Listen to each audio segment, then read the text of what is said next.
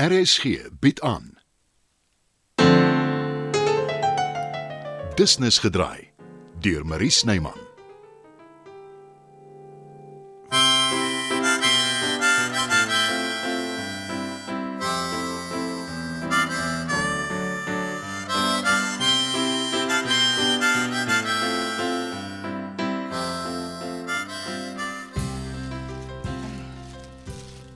Maar Janet, dis ek Bet, sal jy vir my oopmaak asseblief? Is ek bly om jou te sien, Bets. Kom in. Ah, Kry ek sommer 'n soen. Ek sien ek word weer lekker bederf. Ek het 'n voeltjie hoor fluit. Jy is moeg vir die kos hier. Ai kind, dis nie dat ek ondankbaar is nie. Sy. Nee, natuurlik nie. Dit was jy nog nooit nie. En dis ook nie dat die kos so sleg is nie. Ek wil net nie meer eetsaal toe gaan nie. Pla iemand jou daar. Daar's 'n nuwe vrou wat hier aangekom het. 'n Matrone hou aan ek moet by haar by haar tafel sit. En dit gaan nou lelik klink, Bets, maar sy kla aan mekaar. Dit maak eintlik my kop seer. Dan vat ek maar my bord en kom na my kamer toe. Maar toe sê matrone, dit mag nie. Niemand mag hulle kos na hulle kamers toe vat nie. Het sy gesê hoekom? Nee, allerlei nonsens soos mure en kakkerlakke gaan die oorskiet eet. Maar ek vat elke keer my bord terug. Het jy haar verduidelik? Dit help nie. Sy luister nie. En toe kom die storie van 'n ander kamer waar ek naby haar kan wees. Ek het gehoor daarvan en, en dit gaan nie gebeur nie, maar Janet. Jy ken nie matrone nie, Bets. As sy eers iets besluit het, keer niks aan nie. Ek gaan haar keer. Ek en Chris. Ah, oh, dankie tog, kind. Ek is heeldag in my kamer. Ek mis dit so baie om buite in die tuin te sit. Ek weet. En nou kan jy dit weer doen. Is jy seker matrone weet sy mag nie my goed rondskuif wanneer ek hier is nie.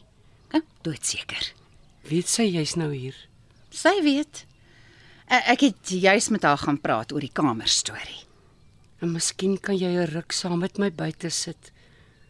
En wanneer jy gaan, kom ek liewer terug na my kamer toe. Ek is bang as jy weg is, dan kom haal sy my goed. Sy sal nie maar Janet. Dis wat sy vir jou sê. Jy ken haar nie soos ek haar ken nie. Veral die laaste ruk.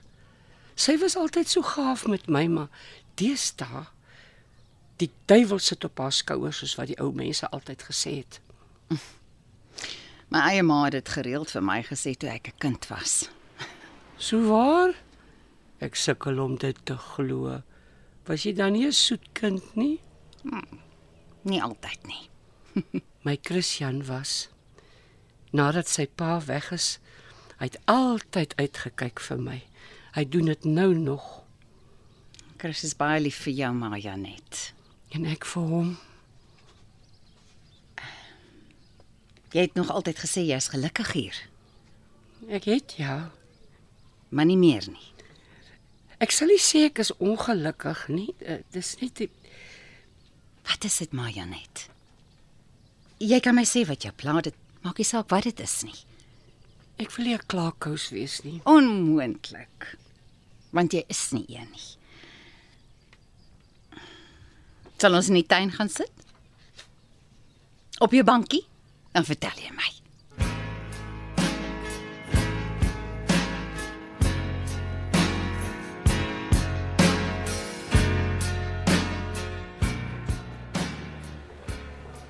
Kan verstaan dat jy skepties is omdat ek na al die jare weer my verskyning gemaak het, selfs dat jy my aanvanklik weggejaag het.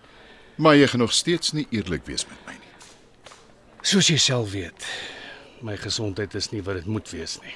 En wat jy ook al dink, ek verwag eerlikwaar nie dat enige een van julle vir my 'n nier sal skenk nie. Die nefroloog reken ek kan nog 'n hele ruk hou op dialyse. Wat 'n probleem kan wees in 'n staatshospitaal. Kort antwoord: Ja, Maar nou gaan ek daarvoor betaal. ek het dit ook nie verwag nie. Maar jy het geweet ek het genoeg geld. Toe vat jy 'n kans. Op my ouderdom en as jy so hard gelewe het soos ek, eh, man aanvaar maar wat jou kant toe kom. Ek is dankbaar vir jou hulp.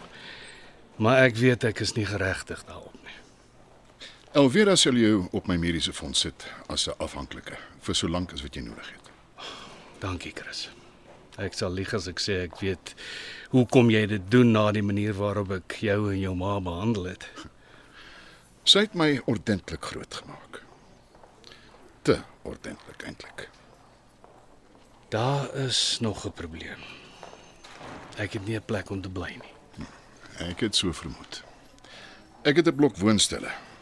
Ek vermoed daar's een beskikbaar. Vind uit by Elvira wat die opsigter se nommer is. Sy sal hom opdrag gee aan jou daar te laat bly. Ek moet sê, jy het omtrent goed gedoen vir jouself. Wat is jou geheim? Harde werk en 'n afwesige pa.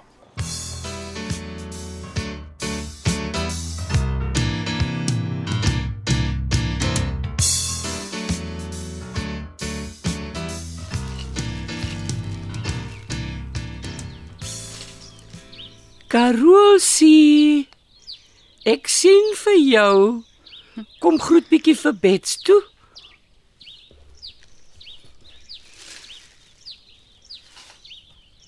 Ek het iets wat hom sal aanmoedig. Jy het onthou om grondbone te bring. Maar dit moenie rou wees nie, hoor? Dis nie goed vir eekorings nie. Uh dis gerooster maar jy nie. Maar's niks sout op nie. Dankie, Bets. Ek gaan dit hier op die gras uitgooi, dan kyk ons of hy dit kom haal. Hy het gesien hoe doen jy dit. En ek dink Karel sê is op pad. Kyk net hoe geniet hy dit. Is hy nie te oulik nie? En so mak. Oeh, daar gaan hy weer. Maar ek dink hy sal later terugkom vir die res. Ek is seker ja.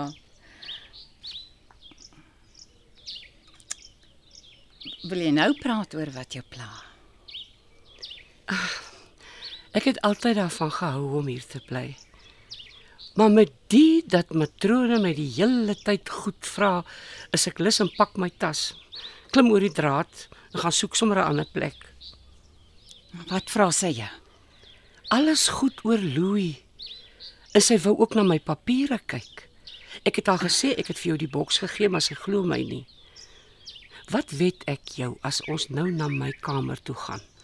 Kry ons haar daar aan die rondkrap. Ek en Chris sal werk maak hiervan, maar Janet. Nee, sy sal net sê ek jok omdat ek partykeer goed vergeet. Beloof my, jy sal net soveel as wat jy wil in die tuin sit. En as matrone jou pla, dan sê jy my.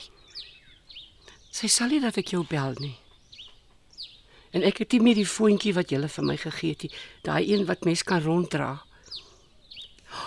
Weet jy wat? Ek dink ek het dit by die ander goed in die boks gesit. Ek het vies geraak oor dit nooit wou werk nie. Dit was die hele tyd mors dood. Ek sal elke dag kom hoor hoe dit gaan, Maya net. Jy hoef jou oor niks meer te bekommer nie.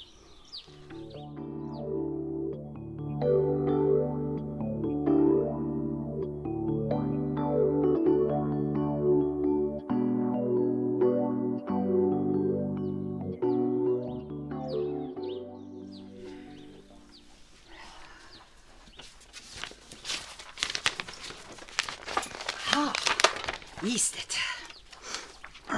Jy klink asof jy op 'n skat afgekom het. Nee, 'n skat nie, maar dalk 'n leidraad. Is dit nie die selfoon wat ons vir my ma gegee het nie? Net hy, maar dis mos dood. Uh gelukkig is dit dieselfde as my spaarfoon. So ek kan Ah, die SIM-kaart hierin sit. Dink jy ons gaan iets uitvind? Ek weet nie, maar ek gaan probeer. Hm. Hier is heel wat stemboodskappe. Uh, sal ons luister? Absoluut.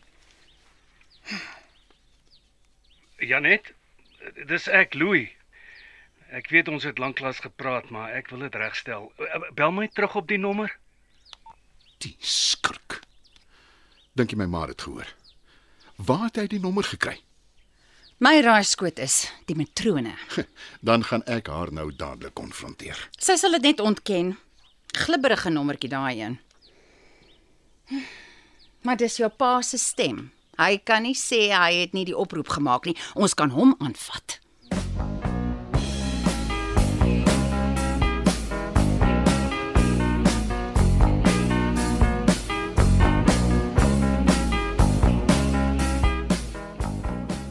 Jou skoondogter het heeltemal te veel vrae gevra.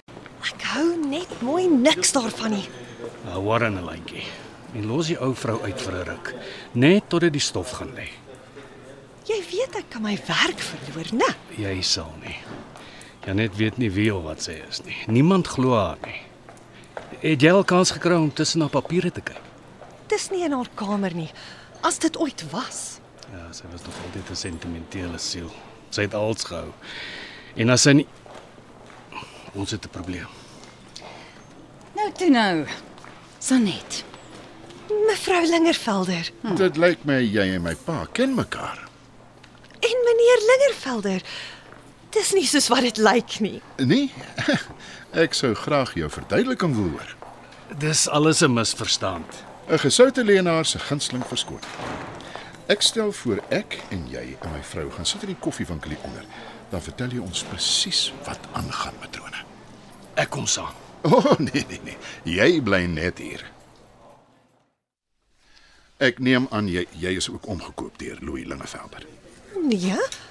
Ek het hom toevallig ontmoet in 'n supermark naby die versorgingseenheid. En toe raak julle net daar en dan bevriend. Hy was gaaf en ordentlik. Ons het saam koffie gedrink. Telefoonnommers uitgeruil. Ek het eers later uitgevind hy's getroud met Janet. Maar in plaas daarvan om my te vertel, begin jy toe saam met hom konkel. Hy wou haar net sien. Met haar praat. Hy het gesê jy sal dit nooit toelaat nie. Met rede. Daar is iets in die boks met papiere wat Janet aangedring het. Ons moet saam met ons vat. 'n Dokument vermoed ek. Ek vermoed ook jy weet wat dit is. As jy weet wat goed is vir jou, sal jy ons alles vertel wat jy weet.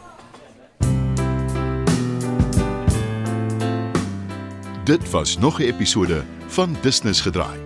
Die tegniese versorging word behartig deur Bongiwe Thomas en Evert Snyman is verantwoordelik vir die musiek en die byklanke.